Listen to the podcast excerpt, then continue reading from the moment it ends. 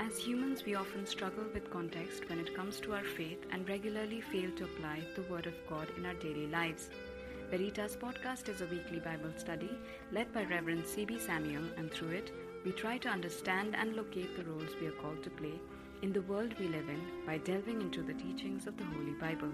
We welcome you to join us in learning more from the Word of God and in learning how to live out meaningful lives as Christians.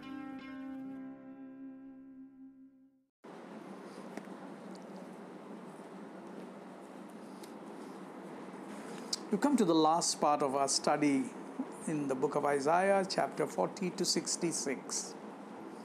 It's been a great experience. This is the 10th of our studies. And the main intention was to find out what is that message of hope that Isaiah was talking about. Because when we read the book of Isaiah, we know clearly that the purpose of Isaiah, especially the last section, was to help the people of Israel to hope for God to act. And it's a call to hope. And in the context in which we live today, I think this would have this is the most appropriate section, or in fact one of the most appropriate sections, I must correct myself, when it talks about hope. But as we've seen, Isaiah's main call is to hope in God and to make a choice against the many merchants of hope. This is the time when we have a lot of initiatives of hope. Yes, on the one hand, there are people who are critical, but on the other hand, there are many people who promise and many times their promises are false. And the people of Israel had been misled many times, in fact, to stray away from God because they went after things they thought would actually provide for them the kind of dream they were looking for. So Isaiah's main focus was not simply telling the people that there is hope, but asking them to make a choice. And when you make the choice, it's very important to recognize that God asks you to get your house in order. Because one of the biggest hindrances in the case of Israel and in the case of everyone is that they could not become instruments of hope, which God had originally envisaged when He told Abraham, Your children will become a nation, and the nation would be the blessing of all the nations. It never could happen because Israel itself fumbled. And so God takes a lot of pain to, through the prophet Isaiah, to tell Israel to get their act together.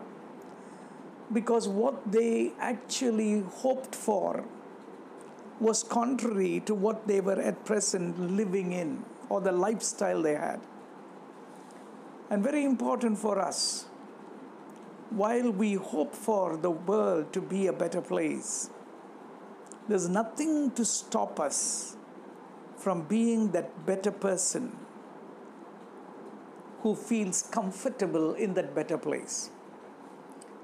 And I'm not saying we should become perfect before we start desiring for hope, desiring for things to change. But we can't allow contradictions in our own life. And Isaiah was very clear, emphasizing that God works out his hope through instruments, which, if you remember, we saw God called them the servant. And that is what we noticed right at the beginning uh, in this particular section, where God was constantly telling Israel that he was going to raise up servants. First, the nation Israel itself as a community, and then you know, people who were outside the scope of the people of God, but God used them. And then, of course, the central piece is the Messiah himself, the servant who would establish God's new world. And you and I, as the community of the Messiah, are also seen as servants, the community that would be part of God's great program of hope. So, having said that, I want to look at chapters 60 to 66. It's a long section, so I'm going to hurry through it. But many of the things I have said earlier are also part of this particular section. Because in this particular section, there are, as usual, God giving to us many images of hope. Walter Brueggemann wrote a book entitled The Prophetic Imagination. And I think it's a great book when it comes to the way Brueggemann explains how the prophets imagined or expressed their hope in imaginations. And that's very true. But I have a problem with the title because I don't think it has to do with the prophetic imagination. I believe the prophets were communicating, they were communicating that prophetic, what I would call a prophetic communication of the divine imagination. Because it is the very character of God that He communicates with images. And the prophets are full of them. But every time, it is almost every time, it is the Lord saying it. I suppose it makes sense because of all the creations of God, humans are the only ones who use imagination. At least that's what we know. And perhaps that is because we are created in the image of God. And not to be a people who can use imagination is a problem. And unfortunately, it is the people of God who are very much in dearth of the capacity to imagine. And uh, I perhaps think it is the way that our faith has developed over the years, institutionalization of it. Our method of education is no help because we are good in reporting images of the past, analyzing, interpreting it, with no capacity to imagine the future. But it's good to read through the prophets as many times as possible because we begin to realize that when God communicates about the future, it's full of imaginations, images. And almost all the prophets have it. And Isaiah is no exception. He expresses it in such powerful language of images of hope. And I want to look at few things in this particular section as we close the study. We've done 10 studies. This is the 10th study on chapter 40 to 66, the second part of this brilliant book. And I hope you will find time to read it in detail. It's one of those great books. And in fact, people say that Isaiah was the one book which Jesus quoted more often. And not only Jesus quoted, to understand Jesus, we need to read the book of Isaiah. And I totally agree with that. Because the concept of Jesus or the title Messiah is totally meaningless if we don't understand the Messiah in the book of Isaiah. But let me come back to chapter 60. It begins with the verse Arise, shine, for your light has come. The glory of the Lord rises upon you. That's a good point to start and to pause, to think. Because no hope is possible without understanding the place of God in it. Because it's become fashionable today for even the children of God to desire the kingdom of God without the presence of the king. We have a problem, isn't it? Because it's easy to desire justice and compassion and inclusion, but to have the king present in it is a problem because the king is a king with character. And nobody can enter into his presence, as it says, without clean hands and pure heart. And so, what do we do? We like a new kingdom in which we displace the king himself. And isn't that where we have landed up now? Because we like to be kings, deciding that we want a kingdom of God without the king himself. But Isaiah doesn't make any such luxuries for us possible. He starts off by saying, Arise, shine, for your light has come. The glory of the Lord rises upon you. So the see darkness covers this earth, and thick darkness is over the people. But the Lord rises upon you, and his glory appears over you. The Lord rises upon you, and his glory appears over you.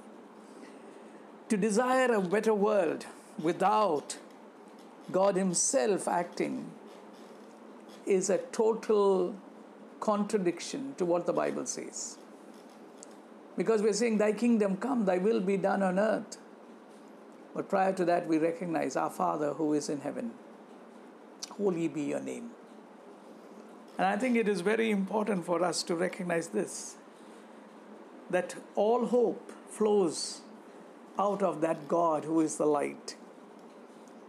And he says, The Lord rises upon you because we live in a world, as it says, the darkness covers the earth, and thick darkness is over the people. You know, there is a darkness that cannot be dispelled or cannot be thrown out with little lamps bright shining here and there. Yes, we are a little lamp as we sometimes believe. But remember, this darkness that is around us can be only thrown out when the God who said, Let there be light, actually speaks into that situation. And so to desire that God to act is very important part. Not only to act, but to be present. And it says the Lord will rise up and his glorious glory appears over you. And what happens when the glory appears over us? especially the people of God. It says in verse 3 Nations will come to your light, and kings to the brightness of your dawn. Yes, we are called to be the light of the world, but we are not the light. We are only light as long as we reflect the light and we internalize the light within us. And when we do that, what will happen is it says here, nations will recognize.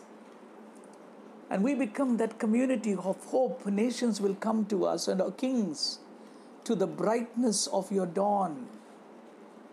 The problem today is that the nations and the kings are totally confused and have no place to go to. And the church, the people of God, are the last place that they would come to because we have only enjoyed talking about God without allowing God to be present in our lives. And he says, when this happens, a lot of things fall in place. It says, when God acts and God is put back in the center, that community of God's people become a very important instrument of hope.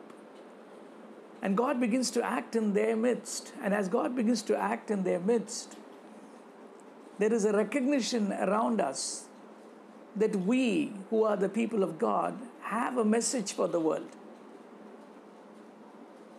We have spent a lot of time grumbling about the world, but we have no reason because we have not been the people of God.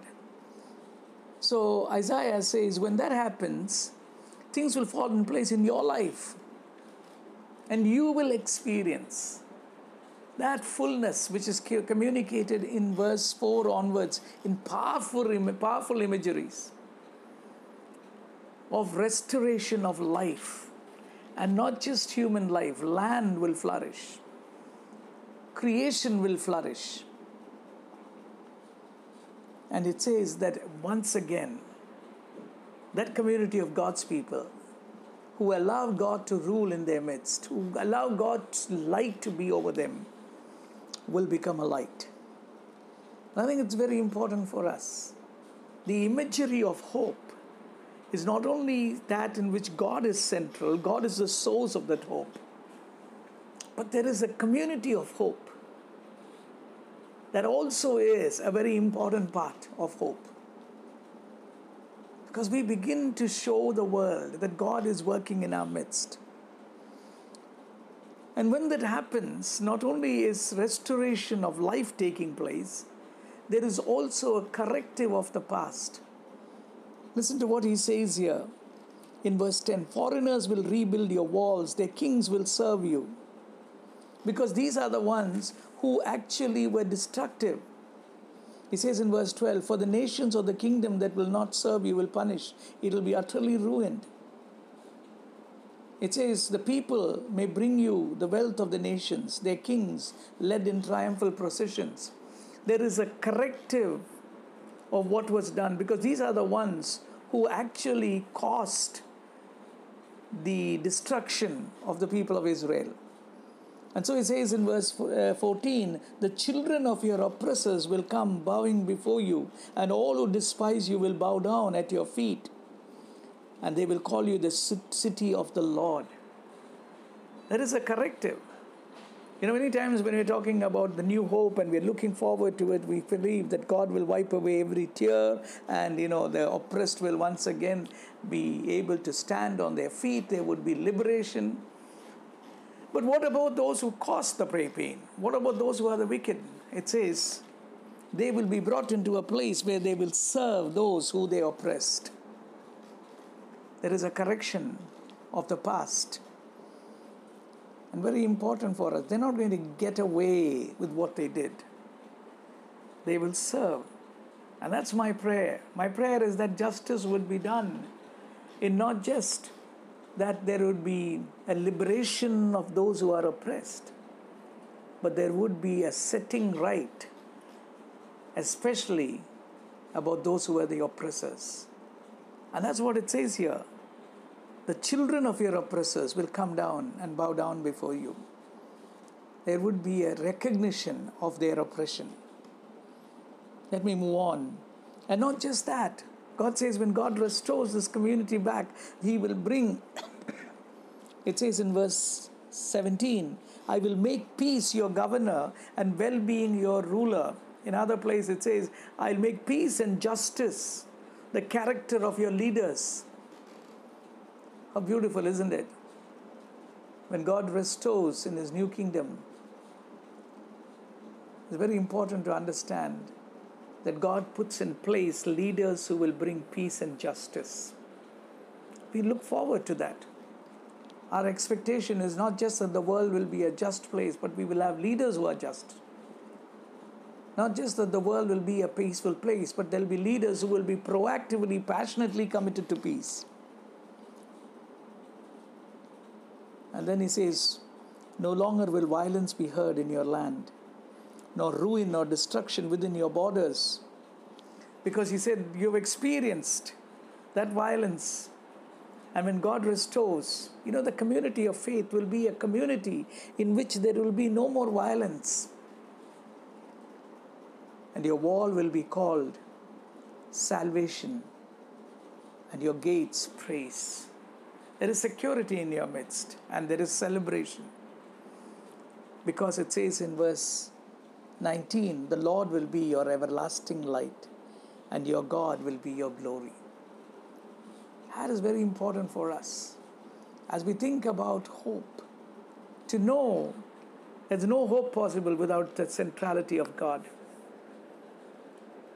And not only in the centrality of God, hope is translated specifically into concrete restoration in the people of God. Very important again in chapter 61 is the place of the Holy Spirit, the passage that Jesus used when he came into Nazareth. When he said, The Spirit is of, of the Lord is upon me to bring good news to the poor.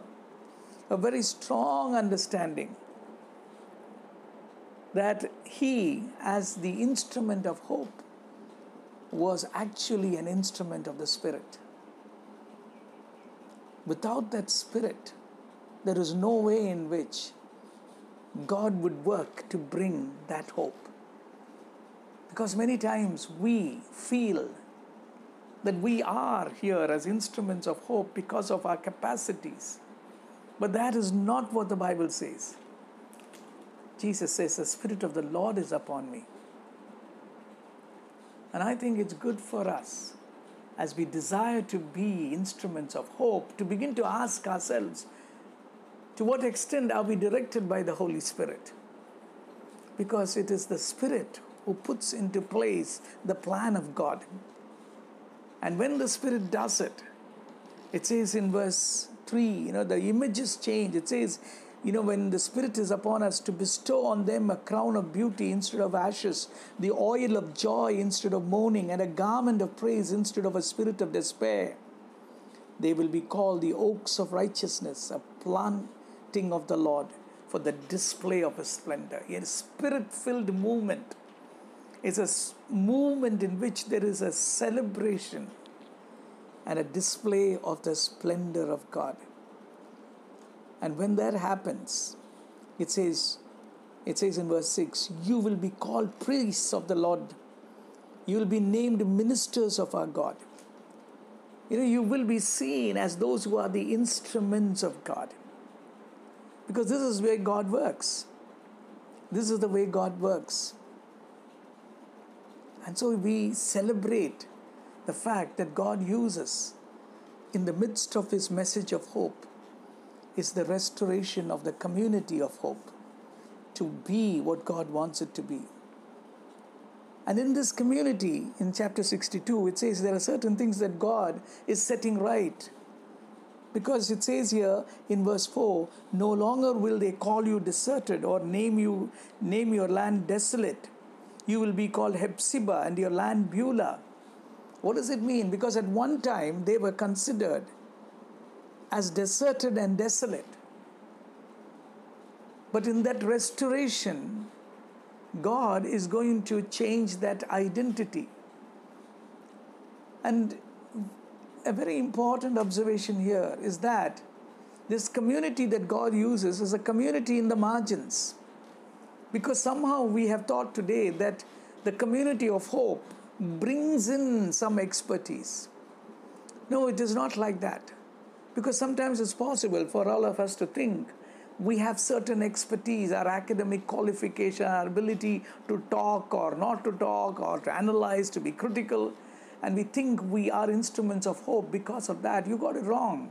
That's why the Apostle Paul says, How many of you are scholars? How many of you are philosophers?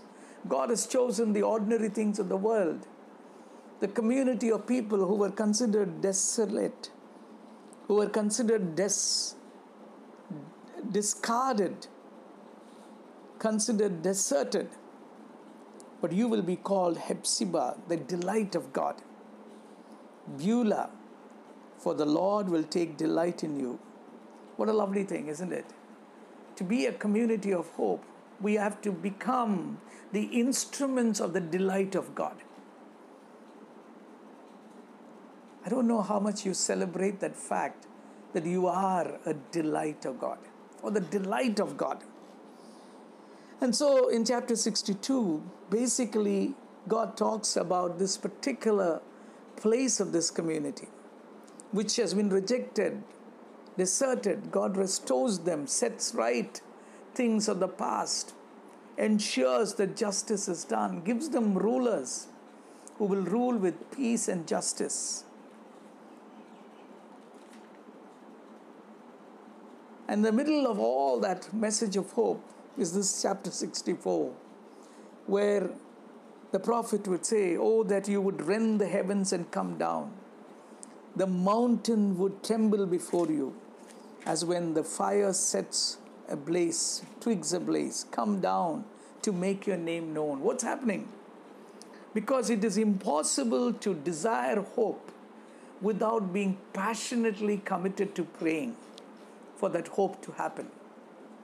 You see, because your desire for hope, your desire for that hope that God talked about, while you're waiting, will be reflected in your passionate prayer.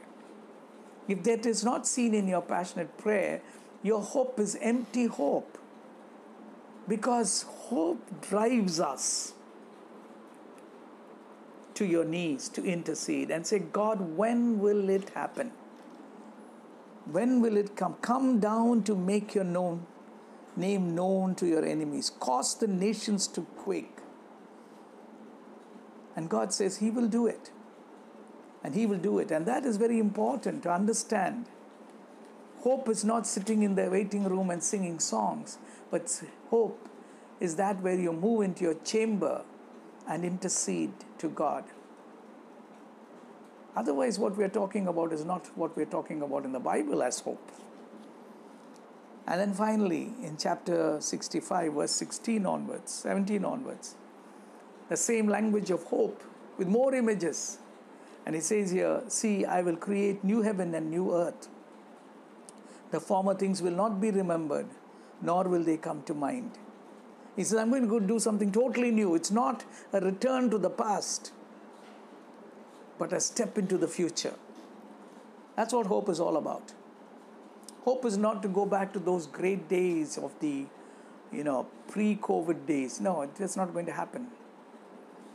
But we're going into a new future. And he says a new future has got certain characteristics, isn't it? We've seen so many of them. He said, I will create Jerusalem to be a delight and its people a joy. In this new future, the community of God, which is willing for God to reign, is going to become the delight of the people. And the sound of weeping and of crying will be heard in it no more. There will be no more sorrow. And then he says, A child will live. Never again there will be a child who will live for a few days. There will be good health. And then it says in verse 21 they'll build houses and stay in it. There'll be security. People will enjoy. It says in 2023 they will not labor in vain. They will enjoy the benefit of their work. They will be blessed by God. And then in verse 24 before I call, I will answer them. While they are still speaking, I will hear. And finally, in verse 25, there would be reconciliation the wolf and the lamb will feed together. You see, when God works, this is a creation, this is a new creation. We hope for that to happen. But meanwhile, we become that community of people who are engaged, who demonstrate, who understand, who put God back in the middle of what is happening. Where is that middle? God says in chapter 66 Heaven is my throne and the earth is my footstool.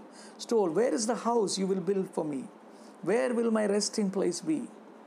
Has not my hand made all these things so they came into being? He says, Yeah, you know, you can't put, build anything for me. And I'm going to act. But where will I dwell?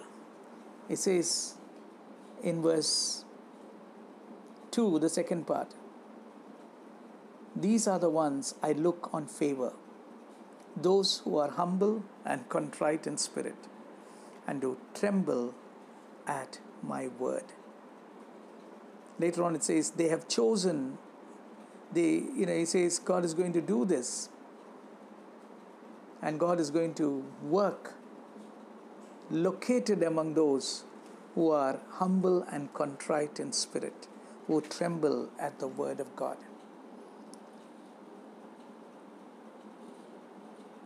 This is the God that we have. So when we talk about hope, let me conclude.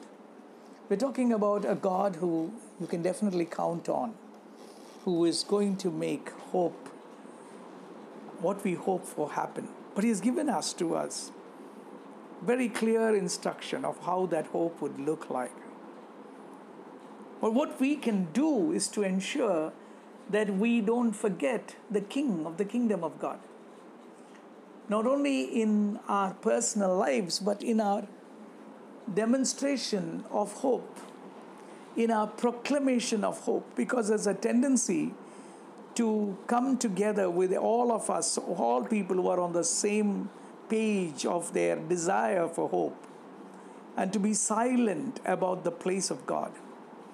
I'm not saying you should go around talking about God, but what I'm saying is that it's important to say that without the place of God being restored, there is no hope because the darkness around us will not go away naturally unless God works. So may God help us as we continue to look at this brilliant section in Isaiah, chapter 40 to 66. Take time to read it. And this is our last study on the series. And uh, I hope we will meet again sometime in the near future. May God bless you. Let's pray together. Our Father in heaven, we thank you for this great text that you kept for us. God, you're a God of hope. Yes, we have seen that you're a God who has been grieved by the kind of life that the people lived. But despite of that, O oh God, you're a God of mercy. You're a God who makes promises and keeps promises. And because you're a covenant making God, you acted. And you still act in human life because it's not your desire that all of none of us should perish. But we know, God, that we make choices. Choices which have taken us away from you. But today I pray, O oh God, that you will enable us to be that community of hope, ensuring that you are in the center of all hope conversations that we have in this world. Because we know that the darkness that are around us will not be displaced or destroyed with our activity. It's deep rooted, God. We see it in the wickedness that is around us. And our only hope is for you to shine on us, for the glory of God to appear. And I pray that we would be faithful as your people wherever we are, O oh God. To be not trusting on our own wisdom and our strength, but to be a people in whom the Holy Spirit would work so that we become the model of that restoration so that the nations would be attracted to come towards you through the life that they see in us. And I pray this for each one of us. Keep us as instruments of hope, O God. And I thank you and pray this prayer in Jesus' name. Amen. Thank you for taking time out and being a part of this Bible study. Veritas Podcast is a podcast run by students, and we upload every week on Wednesdays. If you find our content engaging and wish to know more, kindly subscribe to our podcast channel. Thank you for listening, and we hope that you are blessed by this initiative.